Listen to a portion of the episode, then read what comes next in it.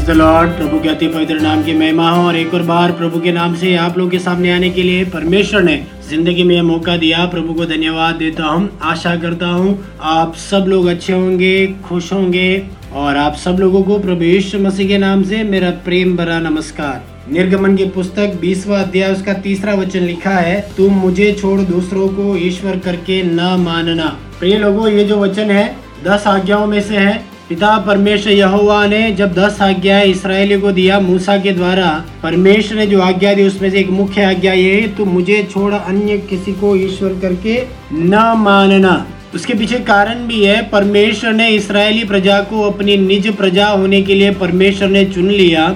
मिस्र देश में से अपने सामर्थ्य के कामों के द्वारा, अपने सामर्थ्य भुजा के द्वारा, अपने हाथों के कार्यों के द्वारा बड़े बड़े चिन्ह और चमत्कारों को कर कर परमेश्वर उन्हें मिस्र देश में से निकाल कर लेकर आया और यहाँ पर सीने पर्वत पर आकर परमेश्वर इसराइलियों को आज्ञाएँ देते हैं यहाँ पर पिता परमेश्वर ने इसराइल को कोई मदद नहीं किया है, कोई सहायता नहीं किया है। यहाँ पर परमेश्वर ने अपनी प्रजा बनाकर, अपनी संतान बनाकर उनके लिए परमेश्वर ने काम करे से प्रभु एक कंडीशन रखता है, मैं तुम्हारा परमेश्वर हूँ, मैं तुम्हारा रक्षक हूँ, मैं तुम्हारा उद्धार करता हूँ। मेरे प्रिय लोगों, प्रभु के पीछे हम चल रहे हैं। प्रभु के पीछे हम हमारी ज़िंदगी को बिता रहे भक्ति में हम लगे हुए हैं। लेकिन कई बार हमारी ज़िंदगी में जो प्रायोरिटी है, वो परमेश्वर से हटकर इस दुनिया की चीज़ों में हमारी प्रायोरिटी सेट हो जाती है। हमारी प्राथमिकताएँ सेट हो जाती है। भले ही हम अन्य किसी ईश्वरों के पीछे नहीं जाते हैं, लेकिन हमने हमारे लिए छोटे छोटे ईश्वर बनाए रखे हैं। अगर आप परमेश्वर से बढ़कर अपने जॉब से प्रेम करते हैं, वो आपकी ज़िंदगी में आपका ईश्वर बन चुका है।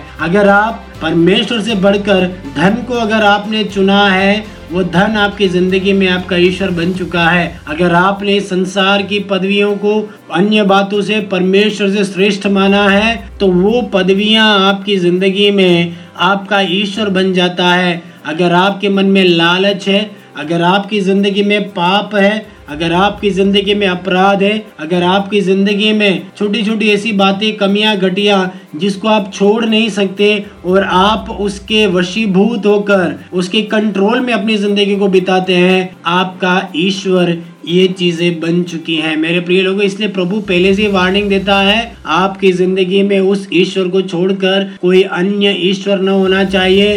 न तो अलौकिक दुनिया में, मेरी बात को ध्यान से सुनिएगा, न तो अलौकिक दुनिया में और न कोई इन दुनिया की वस्तुओं में से। हाले इसलिए प्रिय लोगों, हमारी ज़िंदगी की प्राथमिकता क्या है? आपकी ज़िंदगी में जब प्रायोरिटी सेट करने को कहा जाता है, आपके लाइफ में परमेश्वर का नंबर कौन से क्रम पर आता है? हाले अगर मैं आपको एक लिस्ट बनाने को बोलूँ, एक से लेके दस आप प्राथमिकताओं की लिस्ट बनाए ऐसे में पिता परमेश्वर या प्रभु यीशु मसीह आपकी लिस्ट में कौन से क्रम में आता है? हो सकता है आपका परिवार पहले स्थान पर हो, आपकी जॉब दूसरे स्थान पर हो, आपके रिश्तेदार तीसरे स्थान पर हो, अन्य बातें चौथे, पांचवे, छठे पर हो। ऐसे में परमेश्वर को आपने कौन सा स्थान दिया हुआ है? मेरे प्रिय लोगों, आज के दिन हमें हमारी प्राथमिकता को सुनिश्चित करना है। आप किसको चुनते हैं? आप परमेश्वर को चुनते हैं या अपनी ज़िंदगी में बनाए गए अन्य ईश्वरों को, वस्तुओं को आप अपनी ज़िंदगी में चुनते हैं? कौन आपकी ज़िंदगी को कंट्रोल करता है? या क्या चीज़,